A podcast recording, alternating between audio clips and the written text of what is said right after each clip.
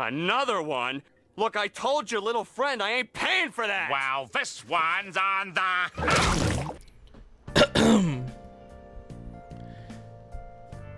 Champagne for my real friends, real pain for my sham friends by Fall Out Boy. No. No! You are a getaway car, a rush of blood to the head. But me, I'm just the covers on top of your bed.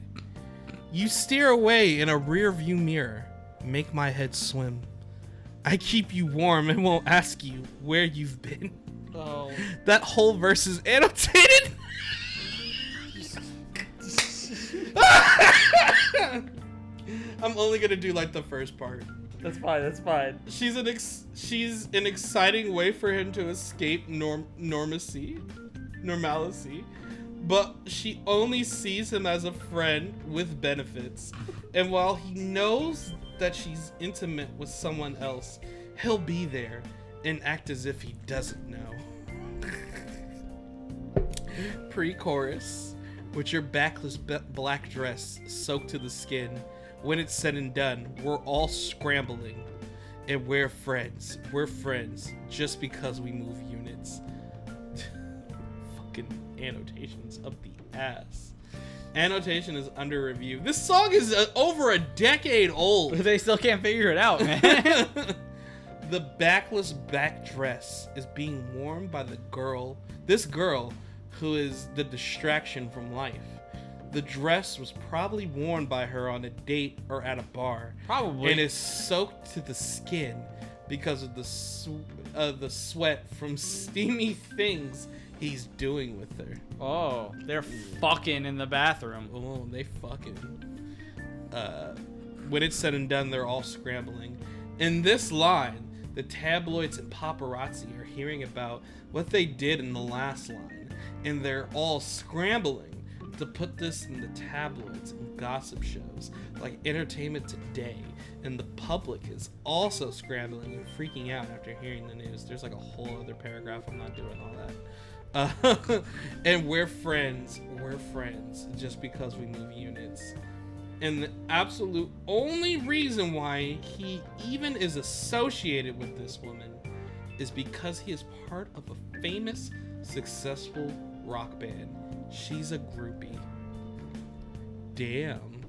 Dude, when your song, every lyric has to have an annotation. The chorus doesn't, though. The chorus is a chorus. Read it to me. Strike us like matches, cause everyone deserves the flames. We only do it for the scars and stories, not the fame. At least everyone is trying, everyone is shining, everyone deserves the flames, but it's such a shame, such a shame. See, it doesn't need annotations. I will even say most of the song also probably doesn't really need them. That's why it's hilarious to me.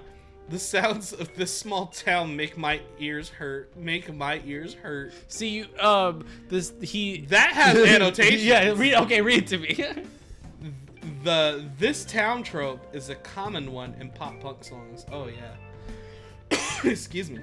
In which it usually refers to wanting a sense of escape from the norm, or wanting to escape the suburbs, which are usually associated with ordinary and plain lives. Pete has been in this town for so long, because Pete writes most of the songs. Yeah. So long that the same sounds are becoming tiresome, and he longs for a change of scenery. Oh yeah, you caught me, but I caught you one worse. A hypocritical and witty response in an argument. Oh my god! I don't think we need an annotation for that, guys. This is the one I sent you. Yes. They say you want a war, you've got a war, but who are you fighting for? The tide's out, the ships run aground, we drown, traitors in shallow water, which is actually a bar. Not even. I think we both were like, yeah, that's actually a bar right there. Yeah. It's obvious to an observer. They can pick as many fights as they like because there will always be opposition. But what is the actual point of it all? They have no reason to fight. They have no supporters left. They've got nothing to edge us on. If their friends join the other side, all they can do is take petty revenge. It seems like a pointless war driven by unhappy circumstances. I'm fascinated. I'm going to start researching like Fall Out Boy lyric annotation. I'm going to be a fucking Fall Out Boy lyric. You got to write the encyclopedia. Fall Out Boy, only up to Folie à Deux. Only up to Folie à Deux. It's funny too, because when you sent me that link about that article about Joe, the lead guitarist of Fall Out Boy apparently wrote a memoir. What's it called? Not So Rock and Roll? Yeah, or like This Doesn't Rock or something. This Doesn't Rock, yeah, something like that. And he was going over a lot of things like, a lot of like the drug issues he was going through and other things like that. But also how like he didn't like a lot of the stuff they were doing for newer stuff. Like the last album they released, it's been a few years now. It's been like, I think almost like 4 or 5 years. Yeah. But they released that album Mania. Did not like that album. I tried it. Couldn't do it. Couldn't do Save Rock and Roll either. But they didn't. he wasn't feeling it. He was like, we're not really doing a lot of guitar stuff. We're not really, doing any of like the music stuff that makes us a band. And I was telling Ryan, it felt so good to have things I said be vindicated by one of the actual band members. Because I've been saying this for years. I was like, it doesn't even sound like a fucking band playing music anymore. It just sounds like some generic musical shit put together in a lab and some bullshit ass lyrics layered over it like 14 times, and they're like, it's an album. And that's not exactly word for word how Joe felt, but he was just like, yeah, if you need me to do some stuff, I guess I'll do it here and there and this and that, but he's not really like involved. It's a thing that happens to like all these fucking like I'm just gonna fucking say it, like these emo alternative bands. They get to that point of evolution where it's just not even a band anymore. Panic at the Disco is just Brendon Urie. Oh, literally. Yeah. It's been like that for years. And like I'm gonna say this, I fucking hate him now. He's not a good person. Yeah. If you look into stuff about Brendon Urie, he's not a good person. Yeah. He's honestly kind of a piece of shit. And I hate his fucking voice now. Oh, yeah. I can't stand it. It's one of the... At least with Fall Out Boy, none of those people are, like, pieces of shit. Yeah. They're just more so like, oh, it doesn't even really sound like a band anymore. Yeah. Which sucks because, Joe even was talking about, like, The Damn Things. And I was like, The Damn Things is actually a good little side band project that happened. I think that happened after Folie à Deux release when they took, like, their break. Which should have just been them permanently not being a band. Yeah. Because... that led to Save Rock and Roll, which is not a good fucking album at all. But yeah, Joe even like apparently they have some stuff recorded with like actual like band together recording music, and it doesn't seem like they're going to be using that for anything, which sucks ass because that's what I want from Fall Out Boy. I used to be a huge Fall Out Boy fan, especially in high school. Brian will testify to this. We need to re-record a certain song. We'll do it on acoustic. Mm-hmm. I'll bring my acoustic. Oh, I know exactly what song you're talking about. Yep. Yep. But yeah, I like them up until Folie à Deux. And I guess like their first greatest hits album, Believers Never Die. But like technically the last album they released before their break was Folie à Deux. Which is funny because Joe also said people hated that fucking album when it first came out, and they even got booed off stage at some points. Which I think is awful because I don't know if I've said this on podcast or not, but I recently have re-listened to like Fall Out Boy albums like a couple of times in the last like over the course of this year even too. Folie à Deux is their best album. Yeah. We can argue. You can find me and we can argue. Folie à Deux is their best album. Maybe somebody would be like, it's Infinity on High. Infinity on High is great. It's fucking great. I really like Infinity on High. It's not their best album. Folie à Deux is their peak. Folie à Deux is their peak. That shit is fantastic. I don't care what anyone fucking says. That album is great. Yeah. That album is, I'm just like, going back to it over and over again, I've always really loved that album. Even when I did like Infinity on High more. But now, like, being like 28, I'm like, nah, this is the best album. This one, this is the shit. Like, this shit is good. This is music. This is some good. If you had to pick like worst song, I guess like I Don't Care or America's Sweethearts, which are just like two of their singles. I used to hate What a Catch. I love What a Catch now. Yeah. What Donnie What a Catch is fucking great. It's like I laughed at it. I remember sitting with member of Drowned Sound, Ryan Birch, when that video came out, sitting there watching it and kind of laughing at like stuff like with the seagull. We're just like, what is this video? And like it was back when the video had like, because they took it out, where before the video had like the boat sinking and Pete was on the video waving goodbye to everyone because he's going to be famous and solo, guys. See which failed. Yeah, so Pete's side project was awful. That's why they took that out of the video when Fall Out Boy came out. It's not fucking. His side project, whatever he was doing, I tried to listen to it. I was like, this shit sucks. I think the best side project to come out, Joe and Andy, the guitarist and the drummer, I think they were in The Damn Things. That was the best side project to come out of Fall Out Boy. I was like, this shit slap. Patrick had a solo career too. I liked like a few tracks off of that one, but it was whatever. But yeah, Donnie What a Catch is great. It's a funny song. It's a funny song. But it's just like listening to it now, I'm just like, nah, I like this. It's like It's Always Sunny in Philadelphia. You're not going to like it the first couple times you listen to it. I think it's also a maturity thing. Yeah. Like being in like high school and listening to something. Yeah. I don't think a lot of people can really appreciate it at a high school age as compared to when you're like an adult. Yeah. Like, I know a lot of people say Paramore's best album was like is like Riot. It's not Riot. Riot's good. Riot's not their best album. Yeah. I think their best album is Brand New Eyes, which is the album after that. Another acceptable answer would be After Laughter, which is like their most recent album. That one's my second favorite. That's like Kevin's favorite album from Paramore. But After Laughter, that's the one with Hard Times. Yeah. It's because it's a new sound. It's completely different. It's a new sound, but it's good. It works. It's really good. It works. They have some good tracks off of that. I think Fake Happy, song, right? Fake Happy's on that one, right? I believe so. That's a good. My favorite track off of that is Idol Worship. That one's good. But Brand New Eyes is my favorite Paramore album. I think that's arguably the best one. It's a great album. That one has a fucking Brick by Boring Brick. That's the best fucking song. I know it's like Brick by Boring Brick is so good, and it's so deep. Yeah, it's so. I fucking hate how much I love that chorus. Hits so hard. Yeah. And go just get your shovel. We'll dig a deep hole. It will bury the castle. Bury the castle. And the bass. Yeah, no, that album fucking hits, bro. I can't listen to that song without shouting along with the ba-da-ba-ba-da. Like, I have to. That's a good fucking album. Yeah. Yeah, but, like, bands don't make music like that anymore. And I don't want to be, like, that old-timey old head guy. No, I don't want to. Well, you know what? They don't. It's not that they don't. It's harder to find. It's harder to find. You can actually find it if you look. I almost mentioned this last episode.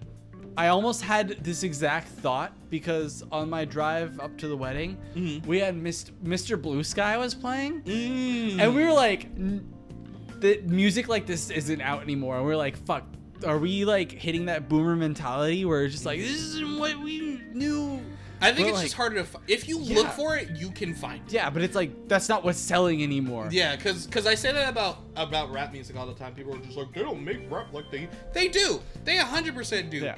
You have to look, but I will argue it is harder to find, but I will also argue it's easier to look for compared to like the old days of like, you have to go to like a record store, you have to find the right record, maybe somebody's playing it on the street. Whereas now, you have the internet at your fingertips. Yeah. You can like Google like a sound you're looking for or like YouTube it, and you can find artists you've never known about before. It's kind of like when like cable really became a thing, and you know, like the whole like 1,000 channels but nothing to watch, like but then like 10 years later people discover a show that got canceled that was really good. Yes. And it's exactly what's happening with music nowadays, because there's such a broader spectrum and there's such like an immediate grasp for everything. Like I got a playlist from my little cousin Jacob. If you're listening, I'm going to listen to like all those music you sent me. It's hard, but I plan on it. But like, there's just so much music. I haven't heard of some of this stuff. Like, usually when I try and reach out to music, I'm still hearing the same things. But it's like once you take the next step further. Yes. Like, that's when you find things. That's how I feel about J-Rock. When I like fully got into like J-Rock and J-pop music, like fully, like I was actually like looking for stuff. Yeah. Instead of just like, oh, I like this anime opening. Yeah. It was, like a lot of bands openings. I discover like had been long broken up. Like Beat Crusaders, one of my favorite bands. Yeah, a huge body of work. By the time I like really was into them, they had already not been a band anymore. School Food Punishment is my favorite J-Rock band of all time. Long had stopped being a band by the time I like really got into them. Yeah. But because of that, I kept looking for bands. There's bands active that I'm super into now, like Koshu Ni, Polka Dot Stingray. I believe they just released an album too. You know, there's music out there. Sotetsu Rion. They're still technically a band. They just haven't dropped an album in a really long fucking time. Their singer has a solo career there too. Dude, you want to know something funny? I keep getting into bands that I've seen, but wasn't into them when I've seen them. Yes. I that's happened to me before with a lot of stuff. Pacifier is one of my favorite white boy reggae bands. White boy reggae is a beautiful subgenre of music. They're great, but I don't want to call them reggae. It's not reggae. Yeah. It's not reggae, guys. It's a white guy that's like, here's my reggae. Shaka, who's got the herb when I'm dry? I want to get so high. I'm like, yeah, all right. But anyway, I like Pacifier because they're not so much like, shaka, yeah, oh, oh. Like, Revolution's cool, guys. Like, but they're so easy to make fun of. But I was gonna say, what was the band that they listened to that Flame Brother all the time? It was Revolution. And Iration and like the Dirty Heads, like it was all those ones. Whatever Pacifier came in there, because it was always on their playlist. Like, yeah, that's a good one. You should check them out. Okay, they're really good. Ghost Man is a really fucking good song. All right, I'll check it. I like them because it's more like it feels a little deeper. Mm-hmm. Anyway. Where was I going with this? Oh, yeah. Pacifier. I saw them, like, opening out some... I went to some show. Yeah. I just went to it. I've seen Sabaton before. On my way here, I put on a Viking metal playlist. It wasn't Viking metal. It was just metal that some kid put together that, like, sounded like you would be on a Viking. If I was a Viking, bro. Yeah. But Sabaton was on there. I've seen Sabaton a couple of times. And, like, I always thought they were good, but I was like, that was my getting drunk for Maiden part of the show. So I was listening. Mm-hmm. I might like Sabaton. Okay. Yeah, it just keeps happening to me. Yeah. No, yeah, expand your musical minds, y'all, is what we're trying to say. We say it every now and then, expand your musical minds. That was not intended to be the intro. But I love I always love when we talk music because it's a fun time. How long have we gone in this post show so far? We're like 18 minutes in. Fuck, okay. But because this will be quick. I feel like this will be quick and we can get to you. Do you mind if you pause for me to urinate again? Yeah, you can urinate. I drank this 40 really fast. Okay, so Ryan just peed. Mm-hmm. What I was gonna say was, since we're talking about music and discovering new things, shout out to Atlanta for always having a different song that plays at the start of every episode. So I wanted to segue into Atlanta because season 4 just started, final season. Yeah. 2 episodes. I watched them midnight after they came out because I don't have cable. I have Hulu. I watched them last night. I did a little blitz. Yes, I appreciate you. So real quick, we'll just talk about these episodes.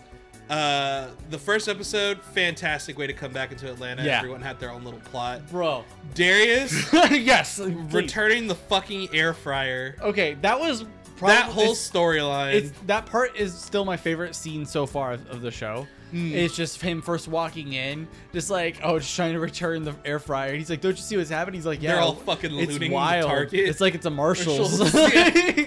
I'm not going to let you leave with that air fryer. So it's like... Darius is trying to walk out with an air fryer that he owns. He was trying to return it. He's trying to return it during the riots, which was based off of the 2020 stuff that happened. Yeah, because it was clearly a Target. It was a Target. That's an actual event that happened. Yeah. And a lady tried to stop it. Whole reference. Lady in the wheelchair wasn't letting people leave, and they sprayed her with a fire extinguisher. So she busts out a knife, looks at him, and just starts going after him. In the whole episode, she's just stalking Darius around the city. with this knife, slowly trying to stab him. No matter where he goes, no matter how fast he goes, she always eventually turns the corner in her fucking chair and starts going over to him with the knife. It's real, like, season one humor of Atlanta. It even got to the point where he's just like, I'm just trying to return the air fryer. And she's like, I don't care. I was like, this bitch is crazy. So that's Darius's whole plot. Van and Earn go to Atlantic Station because Van needs a new phone. Yeah. And at first, Earn runs into some girl he used to date a few years back. Oh, okay. And then he was like, man, I haven't seen her in years. And Van says, you know, you can't go to Atlantic Station without meeting somebody you haven't seen in a while. And then they get to the phone shop. Somebody taps on the window, another woman who Earn dated like years ago. And he's surprised she even noticed him. Then a dude that worked at the phone store started talking to Van because they had went to a concert years back. And Van's like, he still works here. After all these years, he still works here. So pretty much Atlantic Station, people get lost there and end up having, and they just end up staying there and they lose track of time. Yeah. So as they're there, they keep running into people or noticing people that they used to date or talk to. Yeah. Years in their past, they start pointing it out. It makes them uncomfortable. It was kind of a big metaphor of like losing yourself after a breakup kind of thing. Yeah. You're just kind of fumbling around, running into the same people. Yeah. Because Van was like, okay, I want to go. And Aaron was like, yes, let's go. I feel like that was kind of us solidifying them to the, hopefully solidifying them to the audiences. Like they're together again. Yeah. Somewhat of a couple are working on it at least. Yeah. They can't find the car, get out of the parking lot. And the first girl that talks to Erd is still in the parking lot. Yeah. I felt so bad for her. Long time no see. And he was like, we just talked to you a little while ago. And she couldn't remember how long she had been there. And so they asked her, what's the last movie you remember playing at the theater? And she said, Now You See Me 2? So that bitch has been there for fucking years. Yeah. Jesus Christ. So Now You See Me 2? So they're still trying to look for the car. My favorite plot of this story was Al's. Yeah. It's good. So Al's in the car. He just found out this rapper Blue Blood died. Now, I don't know if you caught the reference. This is an MF Doom reference. Okay. Because when MF Doom passed, it was revealed when they officially announced it, he had already been like dead for a while. The family just finally officially made the death public. Yeah. And Al, it took me a minute to catch it. Like halfway through the episode, I was like, "Oh, I know what this is for." But if you listen to Al at first in the car, he's like, "Yeah, apparently they said he died 3 months ago, and they just said it now." Like, it's a whole MF Doom shadow. Okay. Very obscure rapper, the flow that he's doing. Oh, Modena also caught something when we watched the episodes. I watched him with her yesterday, too. I watched him again. The dude that plays Blue Blood is Earl Sweatshirt. Huh. Like, if you really... She looked it up. She was like, yeah, I know that nigga's voice. It's Earl Sweatshirt. That's cool. That's really cool. But the way he was rapping, it was like MF Doom I didn't make it the connection, but once you pointed it out, it's like, it clicks. It clicks in your head. You're like, oh, okay. But Al's listening to the songs as he's just going about his day. And one of the lines is like, stop at D&D Barbecue for a zoo pie. And he looks over across the street, and there's a D&D barbecue. Yeah. And so he goes in and orders a zoo pie. Yeah. And the dude's like, all right, one zoo pie. And he starts playing music, and it's another Blue Blood song. And it's like, the nigga is saying shit, and it just matches up with what's happening. Yeah. He is like, sit down with the meat overhead in the chair. And it's a fucking scavenger hunt. Yeah, the album is a scavenger hunt. He looks at him and he's like, is this a scavenger hunt? And he's like... Oh. Blue Blood alive? And he's like, who's Blood? So Al's whole thing this episode is going on a fucking scavenger hunt, listening to the album. And I was like, bro, we need this album just released because low-key that shit was fire. It was good. But it was a whole fucking scavenger hunt. Like... As you're watching the scenes unfold, the lyrics that are playing is exactly matching up. So Al's like figuring it out and going around Atlanta. It's like an anime intro where if you see it or hear it, you're like, okay, cool. Yeah. But when you see it with the events, you're like, oh, this is telling me exactly what's going to happen. Yeah. So eventually he gets to the destination. This is actually where I figured it out when it started to like click in my head. It wasn't like halfway through. He gets there and it's not like, oh, Blue Blood's still alive and he's doing a private show. He knew he was going to die, so he recorded this album before he did. And it was like a little scavenger hunt. And if you listen to the album and pay attention, it leads you to where his funeral would be held. So his wife was there because she went along with the plan. And then I was thinking about it, and I was like, oh, this is MF Doom. Like, I was like, yeah. Oh, okay. So it started to make sense in my head. Excuse me. I was like, I need some water, and I just made that shit worse. So Al gets there. He's like the fifth person there. They start going into like, she's like, it wasn't that hard. All you had to do was listen to the album. Yeah. Like, and I was like, damn, because they'll be listening to music. And though MF Doom had like this big impact and presence in the hip hop community, I wouldn't say he was like mainstream. Yeah, no, he would. A lot of people knew him and liked him, and some people would say that they're fans of him, but like, it would just be like a couple songs that they would put on. Yeah. But... So as that's going on, Ern and Van find like an emergency exit out of the parking lot, and it leads them into this dark hallway, and they're like struggling to get through it, but you can't really see it, so they're like describing what's happening, and then they end up exiting where the fucking funeral is. And Al looks at him, he's like, y'all fuck with Blue Blood too? So they start leaving together. Oh, and the girl, follows Kenya, them out. She followed them out so she could escape too. So they're leaving. They run into Darius, who's been on the run the whole episode. And Darius is like, yes, let's go, please. Al's like, you want me to drop you off at your car? He's like, no, they can have it. I'm not going back to the medic station. So they're leaving, and Kenya's like, oh, where'd you get that air fryer from? And Darius is like, it was a gift. And she's like, damn, the whole reason I went to Atlantic Station was to get a gift from my dad, and I didn't get one. So he gives her the air fryer, right? They all leave. Van's like, Kenya, do you need a ride? And she's like, nah, my Uber's about to show up. So she's waiting for the Uber, and you can hear the fucking electric chair. Yeah, I know. The scooter, like, pulling up to her. It was when they drove off, and I kept watching the car drive off. I was like, oh, no. Because she has the air fryer. And then the episode just ends with her looking over her shoulder. She stabbed her. She definitely stabbed her. So that was the season premiere. It was a good episode. The second episode, shorter summary. This episode is fantastic. So I'm going to say this real quick. It seems like this is back to like what Atlanta was in 1 and 2. I like to think if Atlanta season 3 was Atlanta the movie without being Atlanta the movie. It was the same weird shit. It just felt weirder because they were in Europe. Yeah, they were in a foreign land. And Europeans are weird. I'm not going to lie. It was a good season. Yeah. I'm really liking this season. Oh, yeah. Back in the roots. Yeah. Yeah. But, the next episode was fucking great. Oh, it was so good. So they had this storyline going parallel with Ern's. Ern was going to therapy, which was actually some great fucking scenes. Those were We learn about the whole thing at Princeton. He has a lot of personal trauma. Someone in his family abused him. Yeah. He was crying. Like the therapist was fantastic. Shout out to the fact that it was a black therapist. Black people need black therapists. If you watch this episode, you understand why perfectly. It was beautiful. And Ern's actually sorting out issues. But while that's happening, there's this other stuff happening with this white woman who apparently is trying to be an aspiring children's author, and it looks like she's getting like a book deal. She has like a manager to help her and everything, and she's supposed to have this reading at like this library. So we're watching her get this set up. She's like a middle-aged white woman doing that, and the whole time you're wondering like, what the fuck is up with this woman?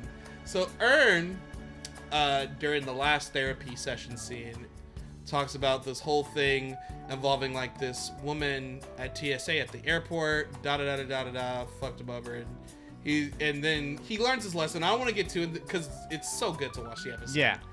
But Ern's just like, I want to take a little break from therapy just so I can like apply what you've helped me learn. And the therapist's like, oh, you know what, Ern, that's good. You know, if you ever need me, I'm here. So that ends. It gets to the scene with the white lady going to the library, right, to read the book. Yeah. She starts reading the book. The kids do not like the book. They are like heckling her, interrupting her, making fart noises. And eventually the kids are like, this shit is boring. I'm leaving. Yeah. And they all leave while she's reading the book. The camera crew that's there to film it, most of them leave except for one of them.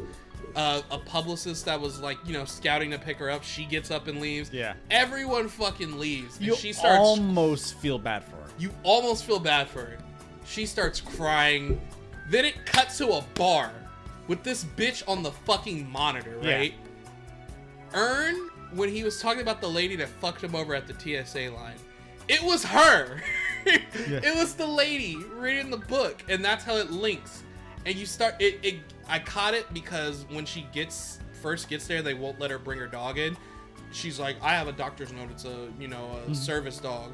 And she's like, I work at the airport and this and that. I was like, oh, I didn't catch that. That bitch works at the Is this the TSA lady? That makes me feel so much better about what happened to her. Earn is the pettiest fucking nigga on the planet.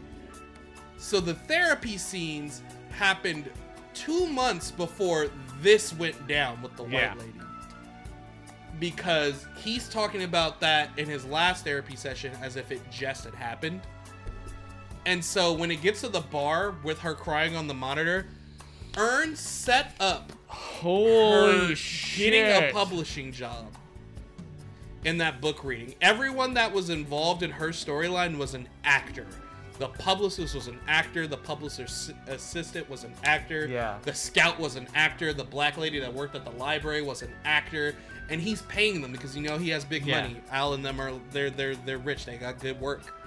So Al and Darius go to the bar and he's like, remember that lady, Lisa Mann, at the airport that ruined my vacation? And he says, well, I've been planning for the last few months to ruin her entire life.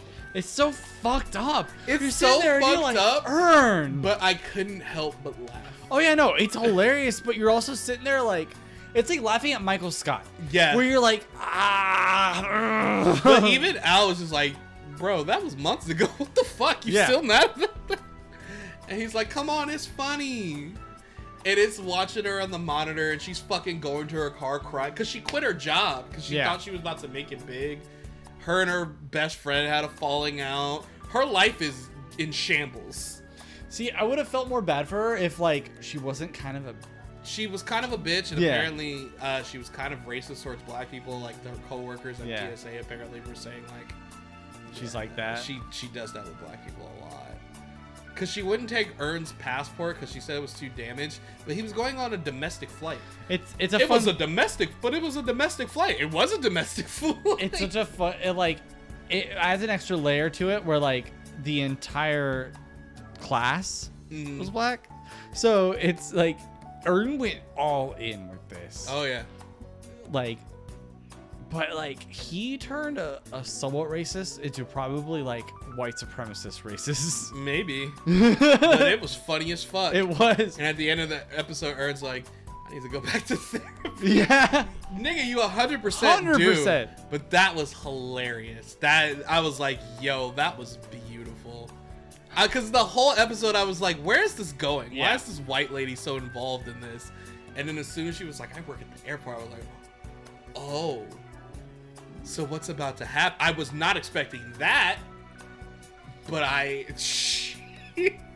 So Atlanta came back with a bang. Yeah, really did. I'm looking forward to next week's episode. It's titled Born to Die or something like that. So I'm looking forward to it. This final season has started off strong. But that's all we're going to talk about for Atlanta. We're going to close out with talking about some Yu Yu. We haven't talked about Yu Yu Hakusho in a minute. Brian had finished the second round of the Dark Tournament, which led the Dr. Ichigaki team against Team Urameshi, which featured Yusuke, Kuwabara, and the mysterious masked fighter, as Hiei and Kurama were distracted away from the rest of the team. See, it'll be nice because this will be a short little talk because it is a short little. It's couple a short fight, arc. But it has some important impact. It's a really nice Kuwabara arc, even though like half of it he's out of the side. Mm-hmm. He's out of the sideline for reasons. Yeah, yeah. But it does suck that they immediately had to go into this fight. Oh yeah. Yeah. They after they barely like finished that round, they immediately were like, nope, we gotta fight next round right now against Team Masho. Yep. That's one of my favorite rounds in the tournament besides the finals. But yeah, what'd you think of it? What'd you think of the 3v3? It was a nice. The Dark Tournament is fun, but it's a lot of like big crazy things going on. It felt like it. You know, it's like the Saint Beast, you know, like where it's just like they're in some shit. It's crazy, but like there's a lot going on. So it's nice to kind of revert back to what feels like season one era of Yu Yu Hakusho, where it's just like some guy putting some things on some guys and they're Marukis. It felt like season one. Yeah. Dr. Ichigaki was this evil, demonic troll scientist who took advantage of this human psychic martial artist students. There, he was like, I'll help you, you mastiff. You run an experiment with me. So he takes these three dudes and he puts these devices on them that pretty much mind controls the human brain so they become killing machines for him. Yeah. And so at the start of the episode, Kuwabara's like having dream premonitions. And something I like, I'm glad they like reference that again because he had like this weird vision link with Yukina where he could see all her past trauma. So I like they bring that back with Kuwabara's sixth sense. A recurring ability, which is nice. Kuwabara just has this naturally heightened sixth sense. And I wanted to note that because a lot of people in the fandom are like, well, I don't understand why Shizuru couldn't manifest powers because Shizuru's sixth sense seemed to be stronger. I don't think it's that Shizuru's sixth sense is stronger than Kuwabara's. I think Kuwabara has the stronger sixth sense of the two. It's the fact that Shizuru seems more accepting of her abilities. So she's more used to like getting premonitions or weird vibes and just accepting them for what they are. Yeah. Whereas Kuwabara has consistently showed that he didn't really want the sixth sense powers. He went to Genkai's tournament to get rid of them. To get rid of the powers, and then he came back with a spirit sword. Which is also why Kuwabara seems to be able to manifest weapons out of his energy. Yeah. I don't think Shizuru technically in terms of just like raw psychic ability is as strong as Kuwabara. She's just more trained, I would say. Like she's more used to using those abilities because she just seems more accepted. That's what I'll say. If you disagree with me, you disagree. But from what I've seen in the anime and read from the manga after all this time, that's what it seems like. Kuwabara's whole journey is more so like accepting the powers that he has. Yeah. But yeah, he gets the dream premonition. Yusuke's not really listening to him. They do the fight and he's like, what the fuck? These are the niggas from my dream. And so they start getting their asses whooped. Yusuke, for some reason, still can't fire spirit gun. Yeah. Referencing the, how you feel about my nigga rugby, bud? Fucking rugby. Such an unnecessary filler character. No, I'm waiting to build a team where it's like, okay, so far it's Rando and Rugby. Put Seryu in there from the Four Saint Beasts. That nigga got washed one episode by Hiei. Rando, Seryu, Rugby. Okay, so basically if Yu Yu Hakusho had a Dragon Ball Raging Blast team, this would be my... You know how I was like, Chaozu, Tarble. Yeah. Like, I picked the bullshit characters and I was still... The washed niggas. I would still stomp like people picking Super Saiyan 3 Brawly. Oh, I think when you first mentioned it to me, I said, what's his name? Baldo the Bat? Yeah. Dude, I would own with that team. Nobody would expect it. But anyway, man. I want more Rugby. He's dead. Moving on. It's such a weird filler character. I don't understand why he existed. It was for like, the sake of that scene. It's like someone... I imagine that Rugby's creation was similar to the creation of Towley in South Park. Yeah. Because you haven't seen the rest of that team, right? Besides the big black dude with the axe. Oh, they haven't shown their fight yet? Well, no, because Toguro killed them. Okay. So you did see their fight. Yeah. He does not match with that team. Not at all. Like, not at all. Like, it was so unnecessary because they just summoned the sumo dude. So it's just like... What the fuck was the point of rugby existing? They had like spears and axes. This guy this played with a rugby ball. I was like, yeah, you're gonna get a kick out of that. It's so fucking unnecessary. He was more like a My Hero Academia street villain. For real. like I could see him like being just like this filler nigga that Bakugo washes. Yeah, right? Like, shut the fuck up. Yeah, he would just be like, he would fire the ball back at him and would knock out end scene. God, fucking rugby. It was so fucking... Yeah, but anywho.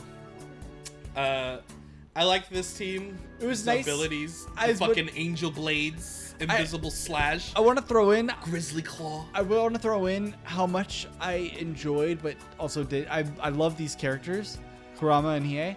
I enjoyed that they weren't in this fight. Oh yeah, it's cool. It's cool that they were separate. I like how they build the rounds, because it's like, well, we can't have Team Urameshi just wash everybody every round. Yeah, there has to be some tension going on. So I like the way. This is why people consider the Dark Tournament like one of the best arcs in Yu Yu Hakusho, and just one of the best anime tournament arcs. Period. Like the way it's set up through the rounds, it's so like there's always something different happening. There's always a twist. Like the first round, clean. You know, your intro round. Yeah. Second round, Hiei and Kurama aren't there. They're considered the heavy hitters. And so then you're going to have the stuff with the third round, and the semifinals, and all that. How'd you feel about Kuwabara's sacrifice? It was very noble. It's like... Kuwabara is a double-edged spirit sword where you love him much. I love that line, by the way. That was beautiful. You love him so much, but he does things, and you're like, Kuwabara, I love you, but... right now, it's life or death. It don't matter. I get why he did, because Kuwabara is such a kind-hearted person. It makes me feel bad that I wouldn't. Mm-hmm. You know, because even with Yusuke, he didn't want to. Yeah, he did it for Kuwabara. Yeah, he was like, fuck, because he'd rather lose the Dark Tournament than have Kuwabara feel like lose respect for him. Like truly, like they are best friends. They always have been. I feel sick of myself for doing this. But then the masked fighter, who's gorgeous, who's not an old saggy lady on this. Yeah, mask. I was like, well, I know it's her still, but like, I was like, I wanted to be like, what? But I was like, I saw, yeah, exactly. I saw. I was like, I think even if it's like your first time, if you had like no prior knowledge of Yu Yu Hakusho, I think you'd still be like, that's Genkai somehow. It's fucking Genkai. That has to be. It just looks like a young Genkai. It's another mask. Imagine. I was like, damn, that bitch bad. Is that Genkai's daughter? Oh, no. So Genkai stops Yusuke from blowing these niggas up because Kuwabara getting thrown out of the ring. It empowers Yusuke, and also it emotionally reaches these mind control dudes long enough for them to be crying blood. Yeah. And they do the scene where you were talking about, and they were like, kill us. And they're all crying. Yeah. And it's playing the sad music, and then you see the Naruto swing, like. and Yusuke was like, fuck, that's what Kuwabara was talking about. He's like, God damn it. And Yusuke's able to see through their moves, because the whole time they were on defense, Yusuke couldn't fire the gun. Kuwabara refused to attack them. They were just dodging moves, so Yusuke could see through, like, angel blades. Only, like, 2 of them were real. He could see the invisible slash. Grizzly Claw, my personal favorite. Yeah. just the name. Yeah. Grizzly Claw. Because I have to look it up, but I'm sure that's not the fucking actual name. Probably not. But I love the fact that it's called Grizzly Claw. Why don't you just be called Bear Claw? Grizzly Claw is a better name, then. But because it just reminds me of Kabato. With Bonsai Bomber! Big Arm Bomber! I fucking love Big Arm Bomber. Big Arm Bomber! Fucking smashes. I need a Yu Yu Hakusho fighting game with him as an available character, just so I can hear him say that. Get the same dub voice actor, please. Just so I can spam it. Oh my god. Big Arm Bomber! But, Mass Fighter, you're gonna keep calling her Mass Fighter until it's revealed. Yeah. She stops him. She starts doing some weird magical bullshit. And what we see is she pokes them all in the fucking heart. Yeah. And it pops the things out of them, the little mind control devices little out bugs. Of their backs. And they all pass out. It looks like she killed them, but she actually purified them with the spirit wave. Yeah. So this is our first. One of our first real taste of it. She healed Kuwabara's wounds via like power from the spirit wave, but we never really like officially saw it. So that's one way you can use the spirit wave. And you're gonna see some other stuff. It's interesting to know that Yusuke knows this. but to a point. Like he's not mastered trained in it. Yeah, he has not but he knows some aspects of it. I like it in anime when it's like a character who's teaching someone their moves is like, here's the potential. You'll get there by the end. Yeah. It's like it's a cool technique. It has a lot of variety to it. It can heal, it can purify, it can attack, but there's a little bit more to it than that too. You'll see as the Dark Tournament unfolds. But yeah, she purifies them, and then Dr. Ichigachi's just like, well, I still have your master. Then my niggas Hiei and Kurama show up. They're like, we beat up your fucking guards. We killed your robot. We found the master. My nigga Kurama found some herbs real quick. Healed him right up. And I was like, you love to see it. You love to see a nigga get washed. So as Ichigachi's like by himself in a corner, he injects himself with his own drugs, turning himself into a giant demonic ogre-looking thing. And at first it's like, uh-oh, we might be in trouble. Nah. And then Yusuke's like, nah, nigga. Yeah. Cracks knuckles, proceeds to beat the absolute shit out of... And Yusuke doesn't have, like, an official move. Yeah. Or title for, like, what he does in this part. But a lot of games, I remember Jump Force, one of the cool features about Jump Force is they give like this style of assault Yusuke does a cool title. Oh yeah? Called Organ Murder. So that's what I like to call it when Yusuke pummels the shit out of somebody. It makes sense. It fits it. Cause he just barrages this man with blows. Like for the master, for the master students, for Kuwabara. And that last one, that finishing blow, that was for him, for pissing him off. Very, very Jotaro Kujo. Fucking made me mad, my nigga. That's why you got folded. So Team Urameshi takes the W. And it looks like they get time to rest, recuperate, charge up. Kuwabara, you know, his body's beaten and battered. He's on the back. Then the fucking tournament announce committee is just like, we about to start the next round of the tournament, which means Team Urameshi, you about to fight Team Masho right now. Let's go. They have had zero time to recover. Oh, yeah. Team Masho shows up 5 members strong. It makes you realize that it's really good that Hiei and Kurama weren't here, but also the fight would have ended real quick if they were here. Also, it's more complicated than that for this third round. You'll soon see. I'm sure. The only thing I hinted at to Ryan was that Team Masho is a team of ninjas. Yeah. They are demon shinobi. So each one of them has their own cool ass technique. They will be fighting Sound all 5. Yes. They will be fighting all 5 of these niggas. Cool. It's a good round. It's my favorite round of the tournament. So you'll see when you get there. But that concludes as far as Ryan has watched. So you like the second round? It was fun. The first round was like, it was better. Oh yeah. I fully agree. Yeah, I fully agree. The second round was a nice like placeholder. I think it works well since it's back to back with Team Masho, because Team Masho definitely has that. It's like the first round but heavier. Cool. So you'll get that vibe to it. Yeah, I'm excited. So the fact that the rounds go back to back, I think it works for the second round's favor as well, because it's like, it transitions directly into this. There's no in between. Nice. So you'll see. It's good, man. It's good stuff. It's good stuff. But next time we talk about Yu Yu, we'll be talking about the Team Masho round, and then we'll talk about the semifinal round. For the finals with Team Toguro, it's not a spoiler. You know they make it to the finals. Yeah. And you know it has to be. It's not a spoiler. Yeah, it's tournament anime. Once we get to the finals, I think we'll talk about it by match. Yeah. Just because each fight is about, at least like the first 3 fights are about like 2 episodes. The final battle is like 5 episodes. Yeah, that'll be. So every time we'll just talk about a round, because we could just talk about all the details of that specific fight since it's their final fight of the arc. So we'll get into that when we get there. But for all these other ones, we'll go round by round. Okay. But that's about it for the post show.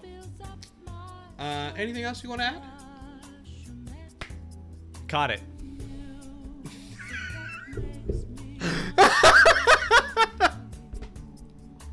If y'all don't get it, go back. But that's it. I messed up the timing on the throw. You good? You still caught it. I caught it. Much love to you guys. Have a great night. Love you. Love you. Love you. Who knows when will it end? What my